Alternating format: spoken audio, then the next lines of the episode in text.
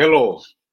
Another wonderful opportunity that God has given us to share in uh, our daily inspirations today as we continue seeing how God meets with us in our day to day routines. That has been the topic of our week, even as we continue learning how God opens doors for his children. He really does it uh, in the big and the spectacular. Many times, God opens doors for us as we go through our daily routines in life. He meets with us where we work, He meets with us in our houses, in that matatu, in that public area. That is where many times God speaks and meets with us. God opened Zacchaeus' door. Zacchaeus, the tax collector. That was our topic yesterday in the day to day routines of his life when he was collecting taxes. As long as he had an expectant heart to see this Jesus to an extent where he climbed a tree, that is where God met with Zacchaeus. And I'm here to encourage you, God will meet with you in your day to day routines. And today I want us to see how many times we are tempted to expect God in the big and spectacular things of life. Uh, the story of Elijah meeting God in the Old Testament is one we can learn from. If you remember when Elijah was so discouraged and uh, God wanted to show him his glory, the scripture says that there were several displays. First of all, there was an earthquake, there was fire, there was thundering, but God was not in either of those forces. It is true, God can show his power through the earthquakes of life, through the tsunamis. He can show his power through fire and other forces of nature. But many times, God speaks to his children through what we call the small whispers, the small whispers that many times we come across as we expect to see God opening doors for us in the year 2022. Let us not be oblivious of the small happenings that are taking place in our lives, the small coincidences that we come across. That person that you thought about in the morning, and miraculously you come across them. That idea that you had, then all of a sudden it comes to be. Those are the coincidences many times where God speaks to us. Let me remind you something there are no coincidences with God. He uses whatever opportunity that is there to speak to his children. And his children, it is our responsibility to look for him in the routines of life. We may expect uh, big and miraculous things to happen, but let me tell you that some of them, many times, they may never happen.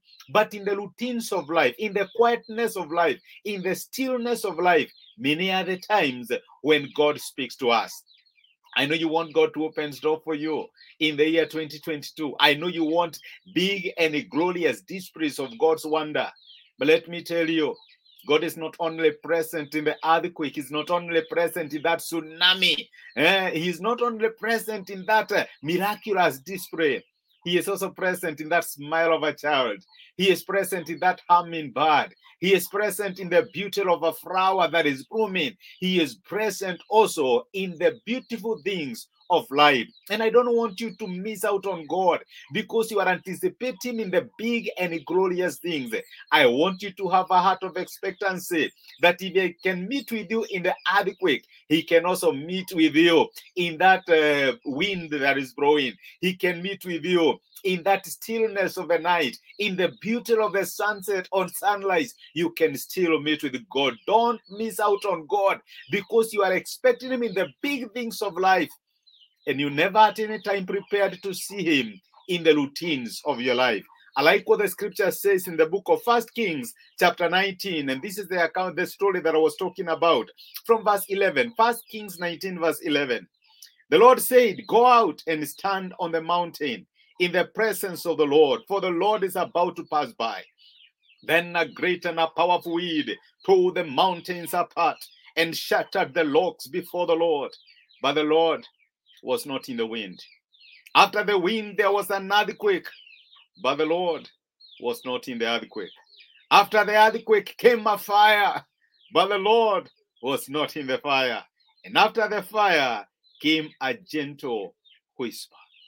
My brother, my sister, you may miss God on the earthquakes, on the winds, or on the fires of this life, but you will surely not miss Him in the gentle whisper, or what we call the still small voice. And do you know where that happens?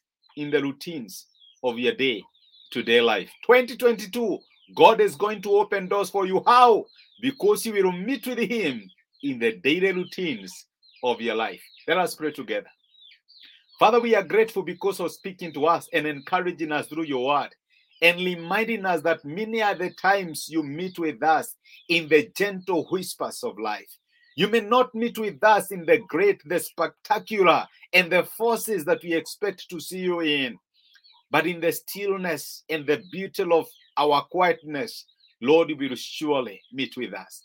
And as my brother and my sister look forward to see you opening doors for them, God, I pray that they will not miss you in the stillness of their daily routines, in the things that they will do.